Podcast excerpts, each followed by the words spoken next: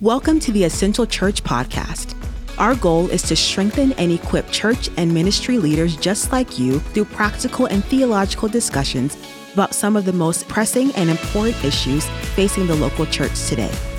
We feature conversations with members of our team here at New Life Church in Colorado Springs, Colorado, as well as interviews with authors and thinkers from around the world. You can follow the Essential Church on Instagram, Facebook, and Twitter, watch episodes on our YouTube channel, and also subscribe to our podcast via iTunes and Spotify, where you'll find a full archive of previous conversations.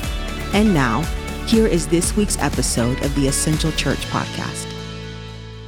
Welcome to this episode of the Essential Church Podcast, an ongoing conversation about some of the most important issues facing the local church today. I'm your host, Andrew Arndt. This is episode two of season 13. And in just a couple days here in sunny Colorado Springs, we're going to be hosting our annual Essential Church Learning Community.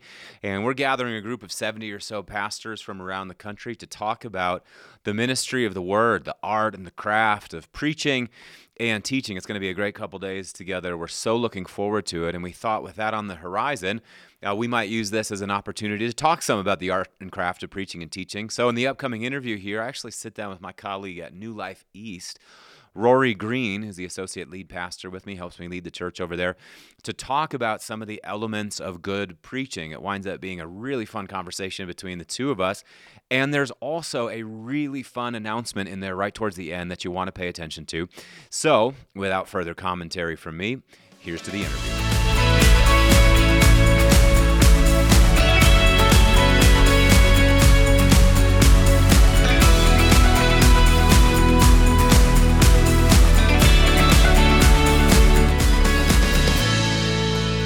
Well, listen, friends, this is episode two of season. I, did we establish this last week? It is season thirteen. It's yeah, it's, thir- yes, it's a middle school child. Thirteen. That's it's a joke. middle school child, and it's a little unruly, but it's coming into maturity, and mm-hmm. that's really great. So we're holding out that In hope. But three look, seasons, it'll be able to drive. Oh, that's true. So we don't have to worry about it In anymore. five seasons, it will be able to vote and so on and so forth. I thought it'd be really fun today to have a conversation about preaching and teaching just to tee us up some.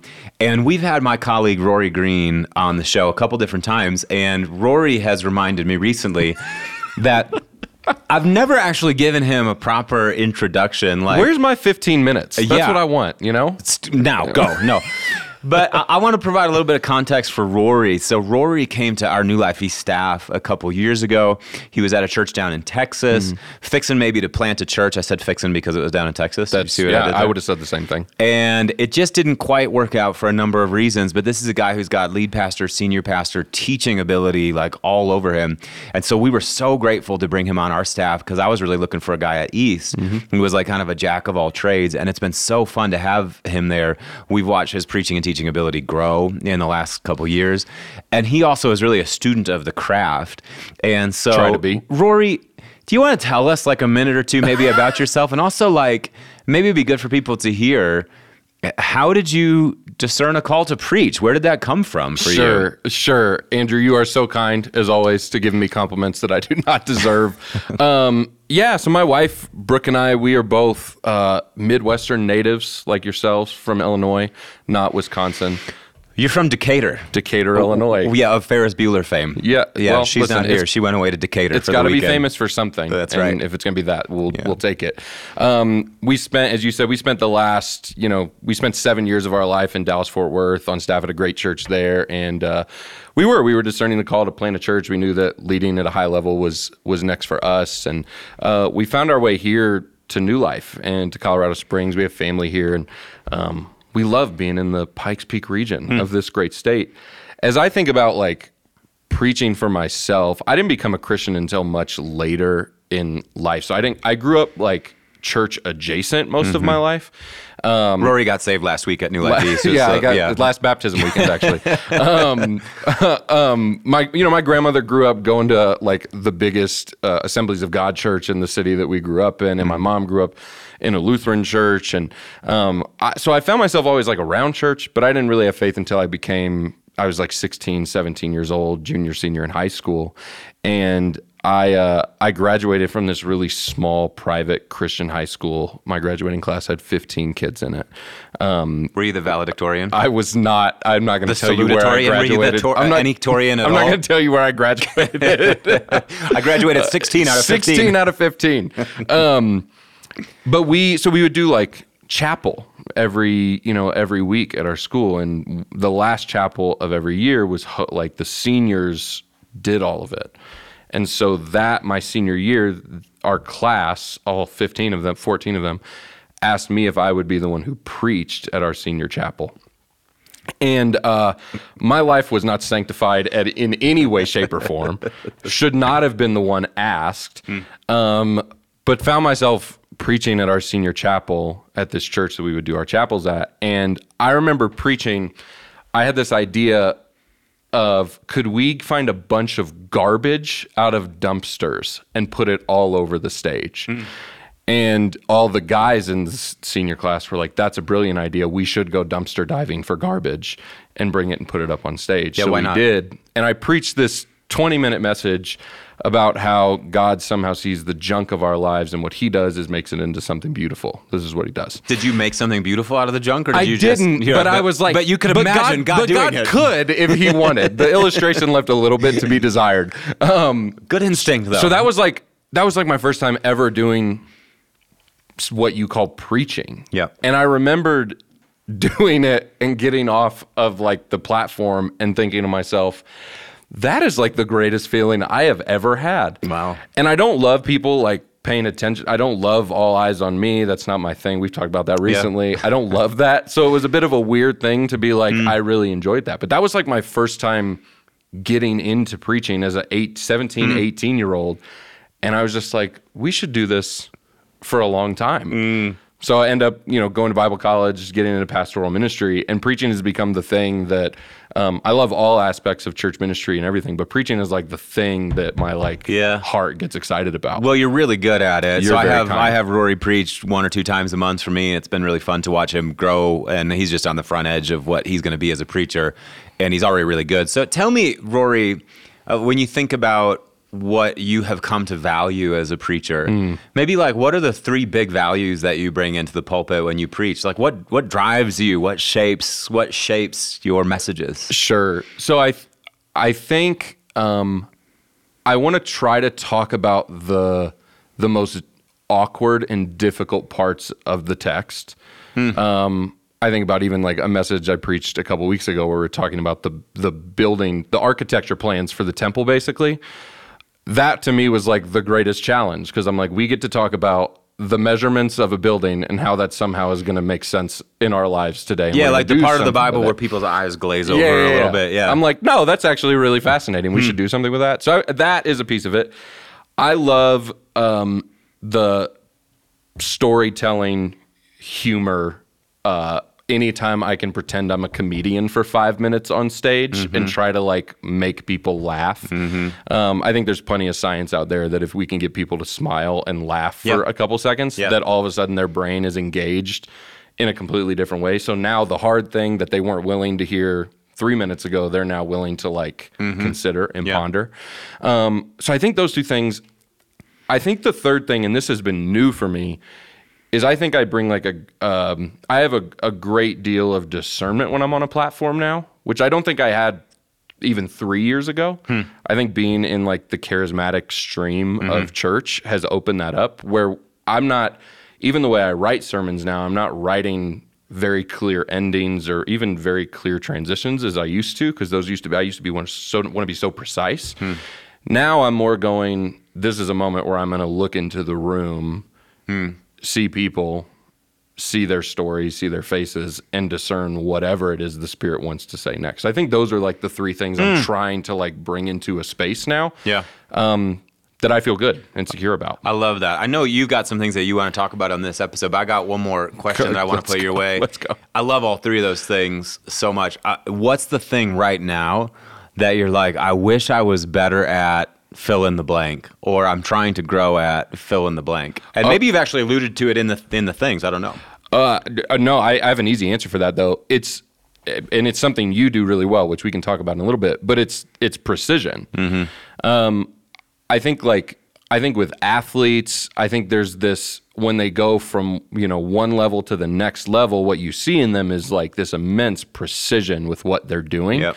Like no step is wasted, no movement of the body is wasted, no p- mechanics that they're doing is wasted. And I think with preaching, I think the thing I'm trying to figure out how to be better at is how do I grow in the precision of what I'm saying, Yeah. how I'm saying it, Yep.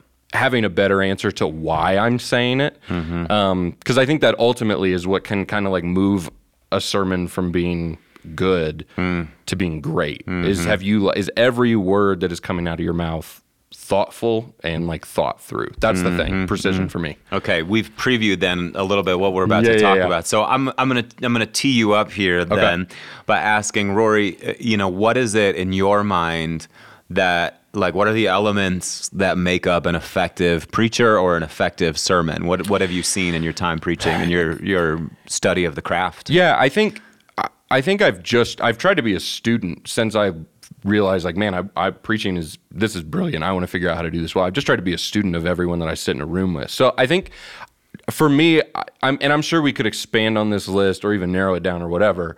I think I've noticed there are like five spaces or five characteristics or qualities that show up in someone who is like a brilliant preacher. So the first one that I think about, and none of these are going to like blow anyone's mind. It's just maybe going to put some language to stuff. Like the first space is is preparation. So how do you prep? So for me, uh, when I think about preparation, I think like the the first test of a great preacher is not what they do on the stage, but it's everything they've done before they've ever gotten up there. So it's it's how are you engaging with the text? How are you studying? How are you asking questions of the text? Um, someone that does this really well is uh, a guy named Steve Carter that we have, have as a mutual acquaintance. Steve uh, Steve has like challenged me early on, like ask close to a hundred questions of every text. A hundred? Get as close to a hundred as you can. Wow. And some of the questions feel like childish and trivial as you're asking Yeah. them because if you've preached or studied the Bible for any amount of time, you have the answers. But ask as many questions of it as you can. For me, this is also about like this has to do with cultural awareness, the awareness of your people as you're preparing. Like, w- are you thinking about what is going on in the room before you ever even step up there? So, Andrew, I've seen you do this. I've we've talked about your prep Right. Um, because everyone does it slightly differently. I'm curious, like, what is when do you know, like, you're doing some studying, you're reading the Bible, you know the text you're about to preach out. When is the moment for you where you're like, I know what I'm preaching on now. Oh, I've yeah. figured it out. I've Yeah. like cracked the code on the sermon. Yeah, well, we at New Life, I think some of our listeners will know we share like a preaching calendar. So I always kind of know what the text is going to be that I'm Yeah. wrestling with, and that's we've kind of set that as a team. But I think I know that I've kind of cracked the code on, oh, okay, this is it. This is what this sermon is going to be about. When I'm doing my study and I feel a resonance with mm. some piece of the text, and it's not just here. So it's not just like I'm intellectually interested in it, but in my spirit, something awakens mm. in me.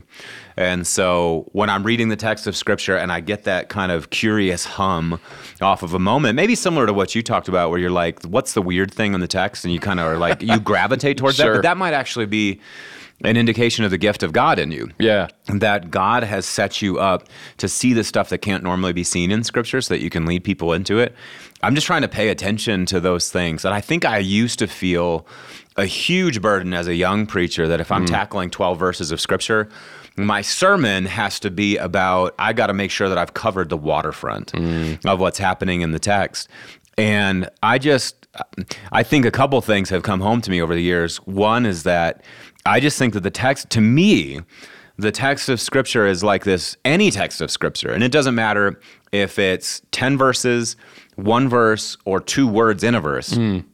All of those are like doors that you can open up and step into the infinite world of the mystery of God, which hmm. means that you'll never be able to plumb the depths hmm. of any given text of scripture. That's the first thing. The second thing is like, I plan on being at this for a long time.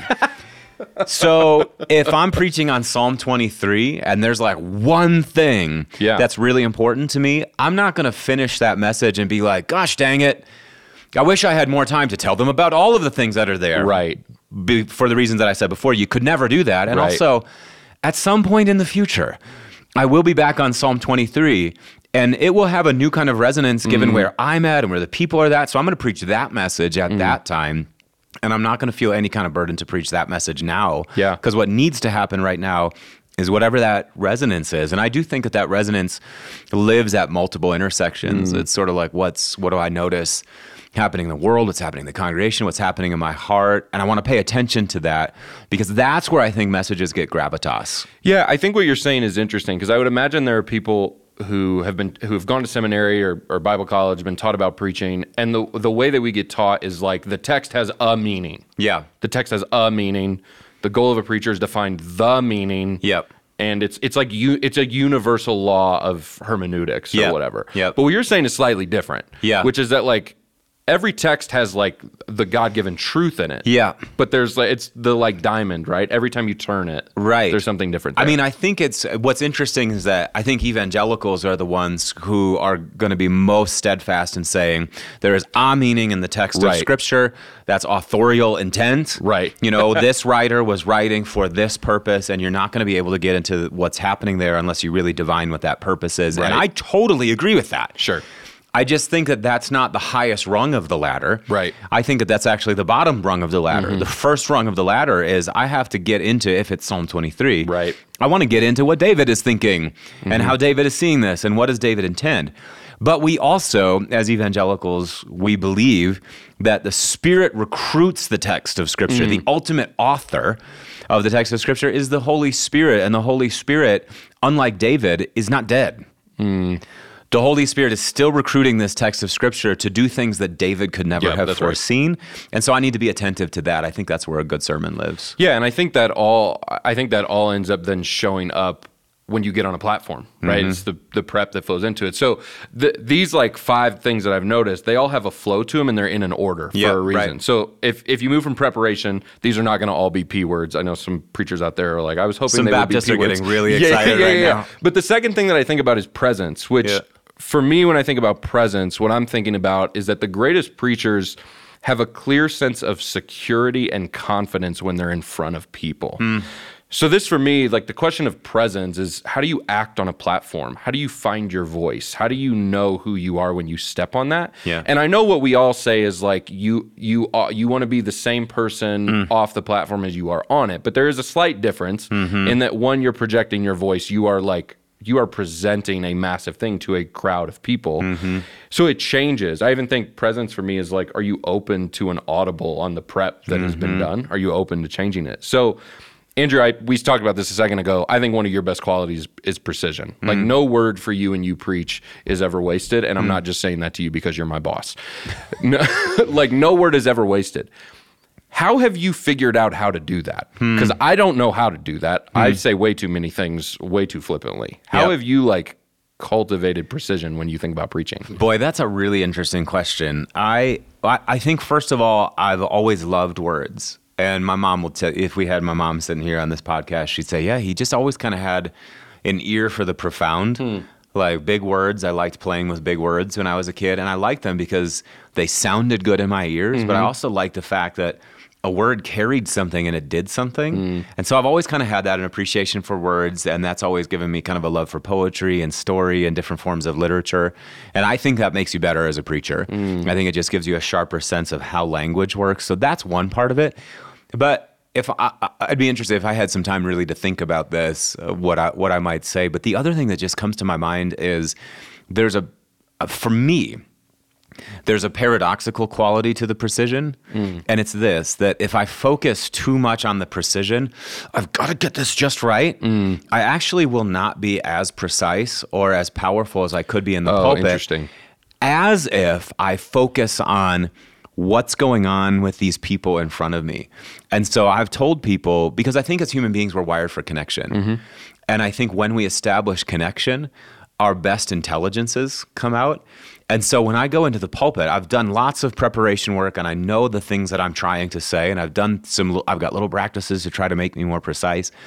But when I get into the pulpit, I'm not focusing on precision hmm. so much as I'm focusing on presence. Hmm. I want to make eye contact. I want to make heart contact. I want to make sure that we sense that we're connected with one another. Hmm. And my assumption is that if we do that, I'm going to be, be my best version of myself. You're going to be precise by default. I'm going to be precise mm-hmm. by default because I'm less concerned about how do I do this thing and I'm more concerned about our connection and what's happening there and the things that I need to convey to you. And it'll almost happen by second nature. And I think that that's the way that language works, you know, mm-hmm. that if you start thinking about your talking while you're talking, mm. it like derails it. But if I think about messages and communication and think about even that word communication, it has the word communion in it. What you're trying to do mm-hmm. in any act of communication is establish communion. So if I focus more on the communion, mm. I'm actually get the communication right. Mm.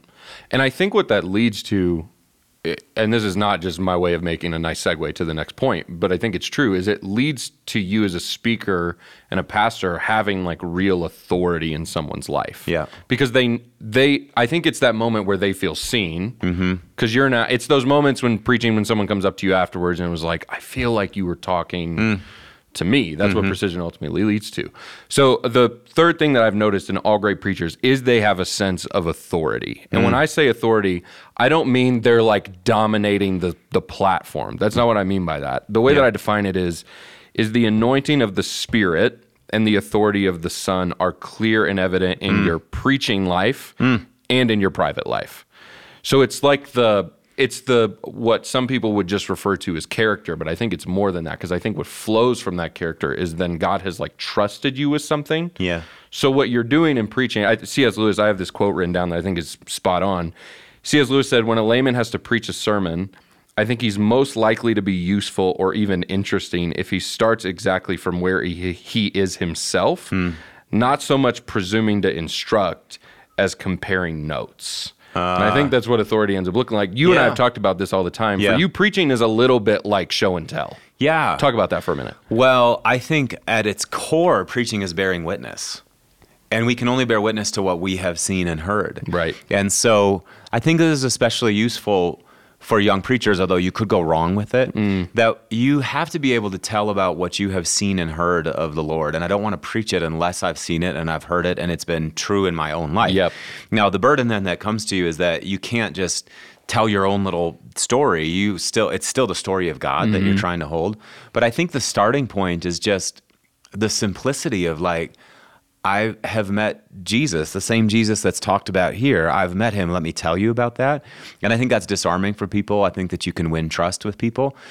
But I also think there's a growing authority that comes from who we are mm-hmm. as we continue to walk with Jesus. And I remember hearing this when I was a young preacher, and it was both highly depressing and motivating at the same time. But an old preacher of a prior generation, E.M. Bounds, once said, that it takes 20 years to make a message because it takes 20 years to make a man you know or a woman. It takes uh, 20 years to make a mature christian. It takes a long time. And i've noticed in the preachers that i respect the most part of what you respect of them is not just like wow they're such good storytellers and they're exegetically precise but you're like there's a human Yeah, you're real. Yes, there's a human behind there that has lived a long obedience in the same direction. They have authority to say these things because they have been into they've been into the depths. They've been to the mm. secret places with God.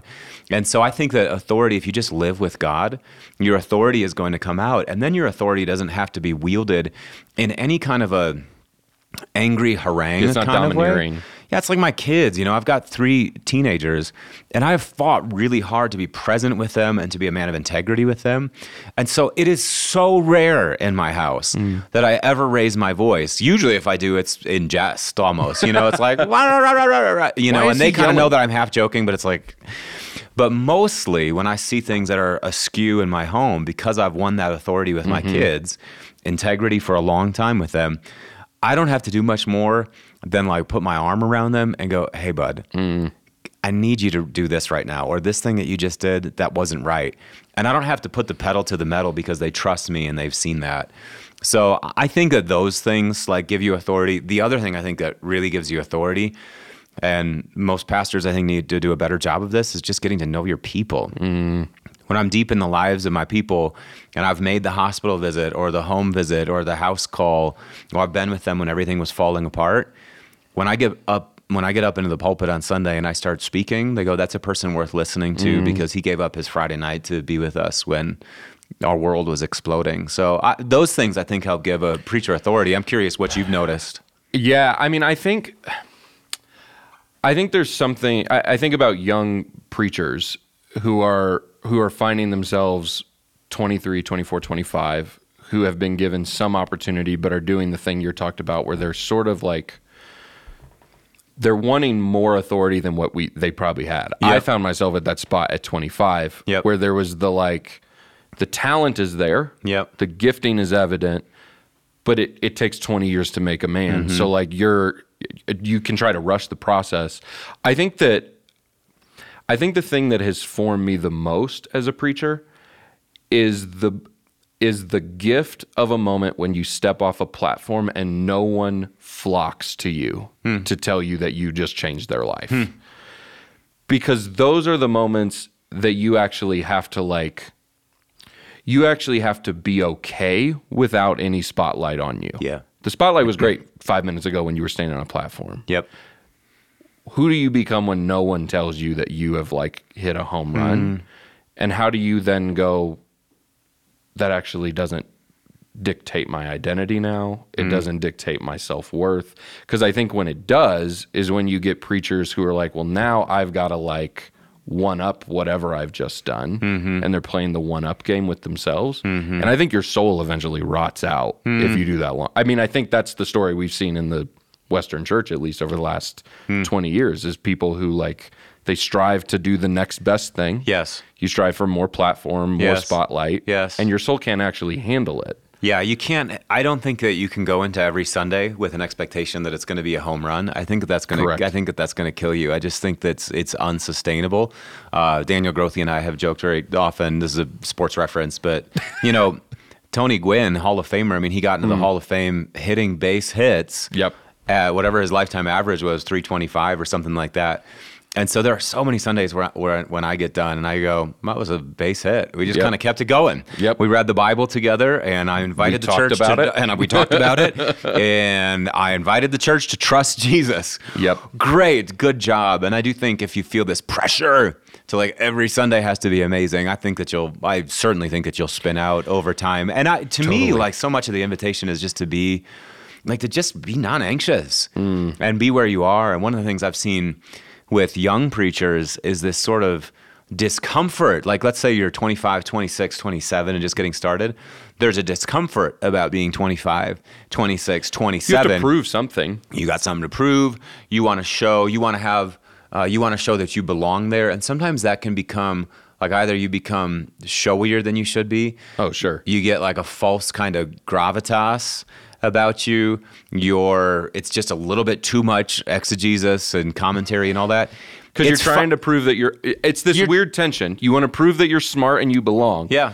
But everyone wants a humble servant leader. So then you're caught in this weird gray space Right. of I'm really smart, but I'm not really smart. I'm, uh, it, and I don't think anyone can survive in that. I don't think you can succeed in it. I think that you should just be honest about where you are. Like I love what you did this past weekend at New Life East. You preached this brilliant message on kind of the furniture of what was going on in the temple and all of that, and and it was wonderful. And your exegesis was great.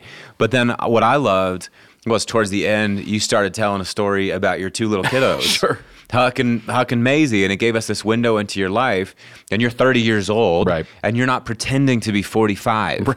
You're being a 30 year old man of God who's trying to handle the text of Scripture responsibly, and then showing you a glimpse into my life where it is. And so we go, well, that works for me because that's true. right. That's where that's where he is. He's not pretending to be something Right. that he's not. It's So not made up. It's not a facade. Right. And so that's where like the if it takes 20 years to make a message because it takes 20 years to make a man. That's where that can actually trip you up. Is you go, "Well, I could never preach or I have to pretend." And you don't have to do either of those things. Right. Show up as the person you are and the integrity that you have and the life that you've got with God, and I, that will resonate with people because it's true. Totally.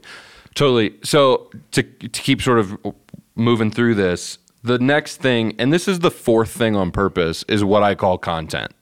This is this is when your prep work like is then put in front of people. Yeah. So the way I think about content is ultimately that your your content is important.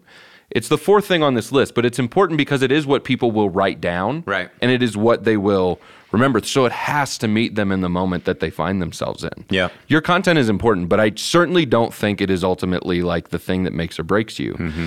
But the the the key of it for me is great preachers figure out how to take all the prep work they've done Yep. and turn it not into a college course, Yeah. but into a sermon. Yeah. And I think those two things are like, I think they're drastically different. So, Andrew, the question I have for you when I think about content is you're a writer, mm-hmm. but you don't exactly like write your, you don't manuscript your content out like, oh, I'm going to say this at this point or whatever. Yeah. How in the world are you taking all this like prep, this space with God, this like, uh, you know, the anointing that you're holding? Yep. And then you go, this is what I'm preaching. Yeah. How is it translating? Yeah, How's it's it funny- falling down the funnel? The the the comparison with the writing is an interesting one, and it just made me think about how different I am as a writer versus a preacher. Although Sure. it might be that the two things are related in more ways than I realize. But as a writer, I'm an obsessive reviser. Oh, like Oh, I would, rev- I would revise, I would revise anything that I've written as long as I could possibly revise it, And what unless it- there was a deadline. What's the revision look like? I just keep going back over it and going, if I tweak this word, that's back to the precision Yeah, thing. yeah. If I tweak this word, if I move this paragraph, if I edit this thing, the message will come out a little bit better or even more. I love good music. This will sing. Mm. And I almost, and I said, you know, like my love for words initially was just that they sounded interesting yeah, to me so I can get it to sound better. But when I preach, I don't manuscript. When I preach, I go up noteless. I go up with my Bible. Sure. Now, what I've done ahead of time is I've created basically a series of prompts Okay. that help me move through the content in a conversational way. And Are you what- are you typing those prompts out? no, I write writing them. them, I, out. listen, man, I'm old school. I got analog watch here, Android phone. Uh, and I'm a like I'm So a beyond yeah, analog, but continue. or whatever. I'm a pencil and paper guy. So like for me, it'll be like an eight and a half by eleven sheet of paper like this that I've written a few things on, maybe twelve to fifteen things, and I've got some arrows kind of pointing around. It's basically like a mind map. Okay. And it helps me know this is the journey that I expect to take and that I expect to take my listeners on. And what's nice about that is that it allows me to be intuitive when I'm with them. So as I'm moving through those prompts, I can be more focused on how they're responding to it mm-hmm. than the precise thing that I was hoping to say here. And I think it makes the sermon just a little bit more fluid. Not everybody can do that. I've got a bit of a photographic memory, so I can pull that off. But what switched it for me, I used to be a manuscript preacher a long time ago. Okay. And what switched it for me is I started realizing if I'm sitting down in a conversation with Rory Green, for instance, over coffee, and uh, we're kind of getting into the details of my life, what I don't have is a manuscript in front of me that includes all of the information about my life. so that when you ask me about my kids, I go, I have to go, okay, now. No, no. Where is two, that section two, four. paragraph four? Okay, Ethan. Ethan is 17 years old and he's a senior at blah blah blah blah. blah. I don't do that. Right. What I have is I I know those things intuitively, and so what happens is your question becomes a prompt for me Okay. to speak out of the things that I know. So what that means then is that I have to study well enough to really know the things, and then I set up my own prompts that take me through the 25 or 30 minutes that constitutes Interesting. that constitutes a sermon. So let me ask you this: Did you, when you decided to do that Yep. versus manuscripting? Because I'm sure there are people listening to this who are going, "Man, I manuscript. I really would love to get. At the very least, I would love to get away from my notes a little bit more." Yeah. Was that like an overnight switch you made? Uh, I switched from I switched from manuscript to kind of my. I was like, well, that seems scary, like jumping all the way away from Yeah, it. sure. What I could do is I could do like an extended outline. Okay.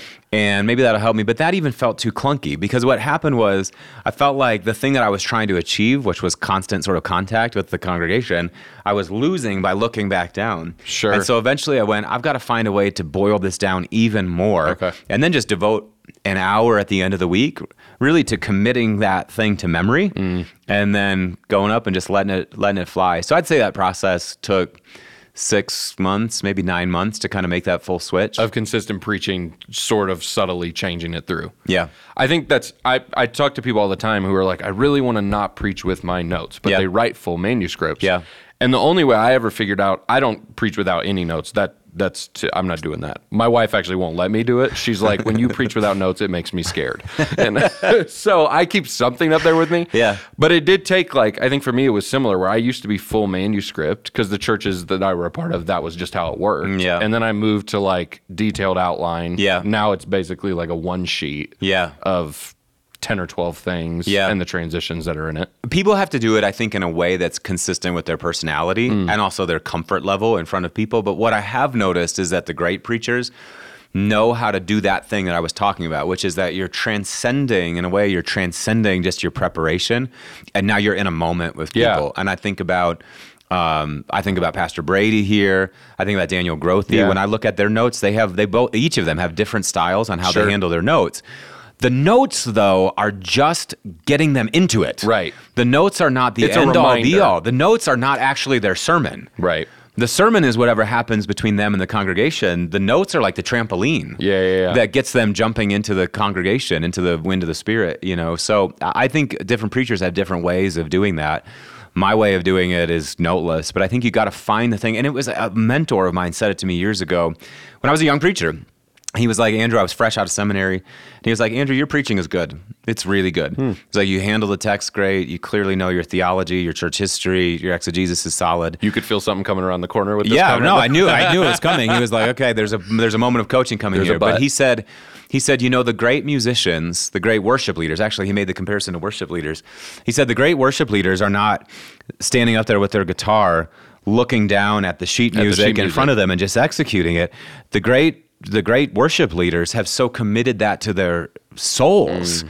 and they know it so well that then they can actually lead eyes wide Mm. open. And they're paying attention to what the spirit is doing. and you get that moment of connection that moment of transcendence. That's what takes it to the next level. And he said to me i think your task in the next season of your life for your development is to figure out how does andrew arndt do that with his preaching? Mm. how do you transcend your notes so that you can actually get into a real genuine preaching moment with people? And I think it's when we do that that allows us to do what I think is the last thing that all great preachers do, which is they engage in creativity. Um, I, preaching is fascinating to me because it is both a science and an art. Meaning there is like certainly a formulaic way that you can engage with preaching. I think the best preachers figure out a formula that works for them. But it's also like it is art at its best, Yeah. right? I've- heard people say it's you know it's guerrilla theater. It's you're, you're doing all sorts of things at once. When I think about creativity, um, I recognize that the greatest preachers push the boundaries on the methods and the mechanisms that they use to communicate the scriptures. They push them. Creativity is last on this list though for a reason. I've seen I've seen pastors who are both not considering creativity at all. Yeah. So they are like dry as dust, just reading. Yeah, yeah, yeah. I've also seen people that creativity is the primary thing. Right. And what they say then lacks almost any sort of depth. Yep. For what it is, I have a friend of mine who um, he told me his his lead pastor used to every Saturday night after his sermon was done go into his garage and look for a prop. Just any prop. And he would show up and it would like not some weekends it was brilliant because that's what preaching with a prop sometimes does and then other weekends it made zero sense and it was very obvious that the night before he had gone into his Yeah. garage and found a prop andrew how does like not the creative flow of writing necessarily but how are you thinking about creativity when you're pre- when you're writing when you're getting ready to preach I hope I'm living a creative enough life Hmm. that um, just through reading and the exercise and writing and the exercise of my creative gifts, that it just comes through in maybe the artistry just of the sermon. Hmm. That I'm getting better at the turn of phrase. I'm getting better at being precise. I'm also getting better at using the quote from Augustine. You know, it Hmm. used to be that, or C.S. Lewis or whoever, it used to be that it was just like I needed to lend credibility to my sermon. And so it was like block quotes, you know. But I think I've gotten better at being like, actually, you don't need all 17 lines of this. You need one. You need the one line, and this is the line. And so you get it more precise. Um, so I, I think I'm, I hope that I'm living a creative enough life that it's making my sermons fresh because I think that is what we're gunning for. I do also sometimes I will think. I mean, I, it's a funny story that you share about the pastor like Saturday night going Yeah, to the yeah. garage. Where's the prop? but I could do. I could stand to do that more, More? probably of just that five minutes of like, is there something tactile that I could do that could help drive it home? Because I do think that it opens the text up for people. I remember one thing I did years ago was I was preaching on uh, I was preaching on Genesis one and how the creation um, God embeds the miracle of creation in the creation itself. So it's Sure. not just that like God is like let there be cows and there were cows, but God embeds the potential for more cows, cows, in sure. the creation itself. I was like, how do I make this point? I was like, oh, I've got it. And so I got up and as I was preaching. I had a peach, a nice, ripe, juicy peach up on the platform with me, and I'm like telling the sermon. And I remember, I remember going, "Hey, just excuse me, I didn't eat breakfast this morning, but if you'll just indulge me." And I start eating the peach as I'm like telling the story, and you could just see the question of he was like, "What, What is, is that? doing?" What is he doing?" And then when I finally got down to the point, I had eaten the whole peach, and I went, "You know what God could have done is He could have just set the world up so that creation happens over and over again by divine fiat." Mm-hmm. I said, but instead, what He's done is He's embedded the miracle of creation in the creation Yep. itself. And I said, in this peach pit right here, what we have is the potential for infinite peaches on planet Earth. Mm-hmm. And so God somehow gives his life to us in that way. And I heard about that sermon forever and ever and ever from people because it was so tactile. So I think that's the thing I could actually grow in. I, what do you do for creativity's sake? I mean, you actually recently at New Life East opened a message in a way that I went, oh, look at that. That's a guy thinking out of the box. Tell about that. I think uh, yeah, so the message I it was um it was the passage in First Kings where, you know, Solomon is gifted wisdom and then these two women bring one baby to him and are like one of these is ours. He his job is to figure out which one it is. Yeah. And the way that I did it was I just essentially cold opened the sermon telling the story without anyone knowing that's the story I'm telling until we were far enough into it. Yep. I, I think the I think the thing I've had to trust with myself is if I have a moment where I'm right, I'm getting prepping a sermon, and I think to myself, you know what you should do is just cold open and tell this story. I just need to listen to that. Like I, I think, um, I think so many pastors. I think this is fascinating about preachers because we are, we are people who create. Like Yeah. inherently, we sit down and create things, Yep. but we do not believe we are creative Right. We are we sit down and write things but so many pastors are like i'm not a writer Yeah. it's so interesting in no other stretch of the world would we be like i create things but i'm not creative i write things Right. but i'm not a writer Right. i think part of being creative is trusting Yes. like the inner creative part of you or the spirit whatever you want to uh, sort of label that as that when you have the moment that goes well this should really we should do something with this is to just try it just do Yep. it so I, for me it's i think just going if i read a text and something pops out do it Mm-hmm. i i preached a sermon not long ago too where i it was the you know the log in your eye versus the speck or whatever where i like held a log in my eye for 20 minutes of the message Mm-hmm. and the point was that if you have like a beam in your eye long enough Yeah. and you keep swinging it around Yep. you hurt people you hit people like it, Yep. whatever that's what it creates I thought of that. It, that was like a Saturday night. Oh, you should do that. So I Mm-hmm. just went to Lowe's, bought a beam, and brought it to church the next day. Mm-hmm. And everyone was like, "What are you doing?" And I was like, "I don't actually know, but we're just gonna do it." Yes. Um, I think that's the thing is you just listen to it if the thing sparks. Yeah. And you go with it. And if you're gonna be creative, you're gonna embarrass yourself at some point. Yeah. Like you're gonna get it wrong. Yeah.